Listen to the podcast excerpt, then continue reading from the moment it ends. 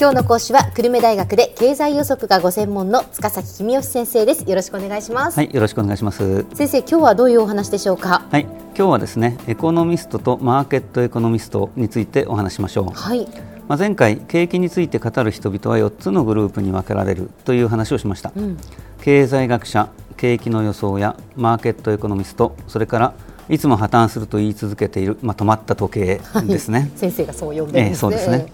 で今回はその中で、えー、2つ目の景気の予想屋と3つ目のマーケットエコノミストに焦点を当てて比較してみましょう、はい、あの前回のお話の中で先生は4つのグループの中だと、景気の予想屋に当てはまる、ということでしたよね。そうですね、えー、はい、私自身は景気の予想屋で、まあ、自分のことをエコノミストと呼んでます。えーでえー、自分たちのことをエコノミストと呼んでいる経済学者もいるので紛らわしいんですけども、まあ、ここでは景気の予想屋のことをエコノミストと呼ぶことにしましょう、はい、エコノミストは景気そのものを予測するために経済のことを調べています、うん、工場を建てようか迷っている会社あるいは増産しようか迷っている会社などのお役に立てばいいなと思って仕事をしているわけです、はい、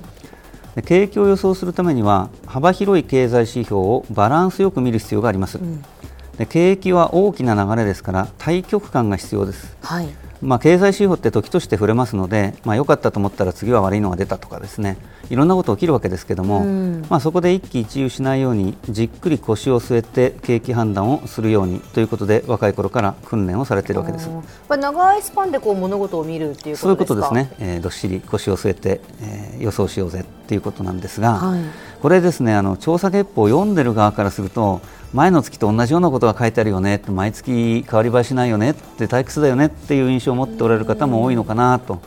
まあ、それはそれで書いてる側としてはどっしり構えて大きな流れを掴んでいるので、しょうがないんですけども。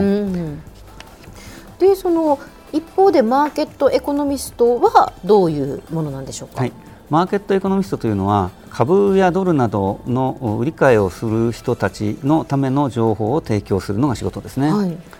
株やドルの値段を予想するためには景気のこともまあ知っておく必要があるでしょうと、うん、そのための材料を提供しましょうというわけです。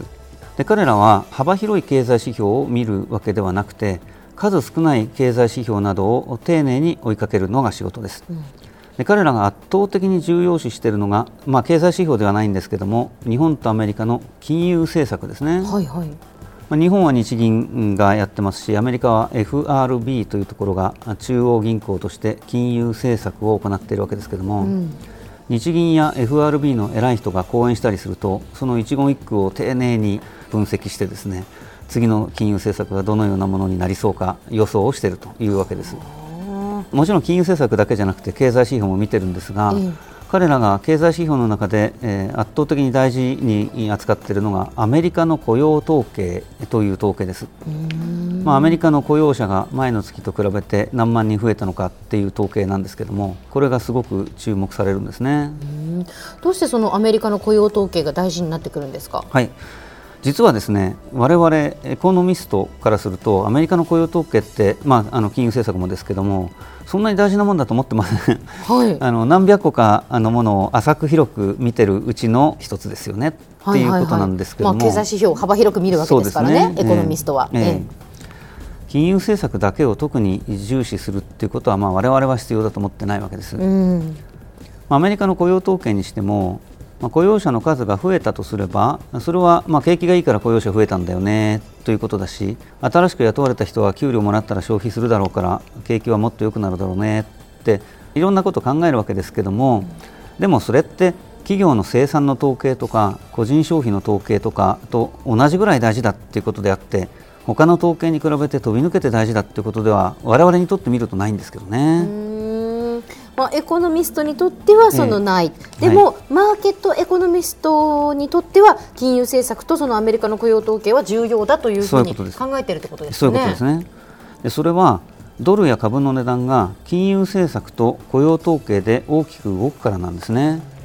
ドルの値段、まあ、株の値段もそうですけどもみんなが上がると思って買い注文を出すと実際に上がる、うん、みんなが下がると思って売り注文を出すと実際に下がる、はい、というのが、まあ、ドルとか株の値段ですよね。ええ、で人々は値上がりすると思えば買い注文を出すし値下がりすると思えば売り注文を出すわけですから、うん、あとはどういう時に人々が上がると思ったり下がると思ったりするのかっていうことが分かればいいわけですよね。そうですね、え。ー、実際どういう時にそう思うんですか、えー、これがですねなんか鶏と卵みたいな話なんですけども、えー、他の投資家が買うだろうから値上がりしそうだ。じゃああ自分が先に買っておこうとみんなが思うと上がるんですね。じゃあ他の投資家はどういう時に買うかっていうと、うん、それはアメリカの金融が引き締められると予想されるからドルを買っておこう。アメリカの金融が緩和されると予想されるからドルを売っておこうというふうに考えるわけです。そのアメリカが金融の引き締めをするんだったらドルを買おうっていうそれは投資家たちはどうしてそう思うんですか？え。それがですね他の多くの投資家たちがそう思ってるからなんですね。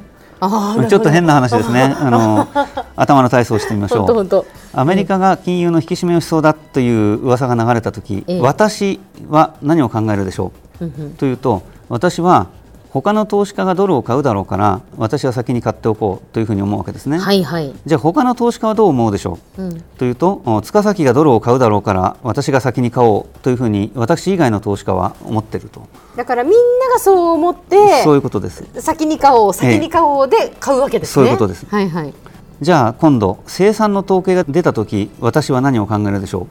どうせ他の投資家は生産の統計見てないよね。じゃあ今日はドルの値段は動かないよね。そんなことならあ私も生産の統計見るの面倒くさいからやめておこう。と考えるわけです。まあ、あの私が見ないということは他の投資家もどうせ塚崎は見てないから。ということで他の投資家も生産の統計見ないですよね、だから誰も生産の統計は見ないのに雇用の統計ばっかりものすごく見るわけです。まあ、ちょっと変な話みたいですけどでも彼らは彼らにとっても合理的に行動しているので、マーケットエコノミストもそのお客さんたちの合理的な行動に応えているということですね。でこうしたことから投資家たちは金融政策と雇用統計を予想して他の投資家よりも先に買い注文を出そうと必死なのでそれに対して情報を提供しているのがマーケットエコノミストの仕事だというわけですね。では先生今日のまとめをお願いします。はいエコノミストは幅広い統計などをじっくり見て景気を予想するのが仕事です。マーケットエコノミストは投資家たちが欲しがる金融政策やアメリカの雇用統計の情報を集中的に詳しく提供するのが仕事です。今日の講師は久留米大学の塚崎公義先生でした。どうもありがとうございました。はいありがとうございました。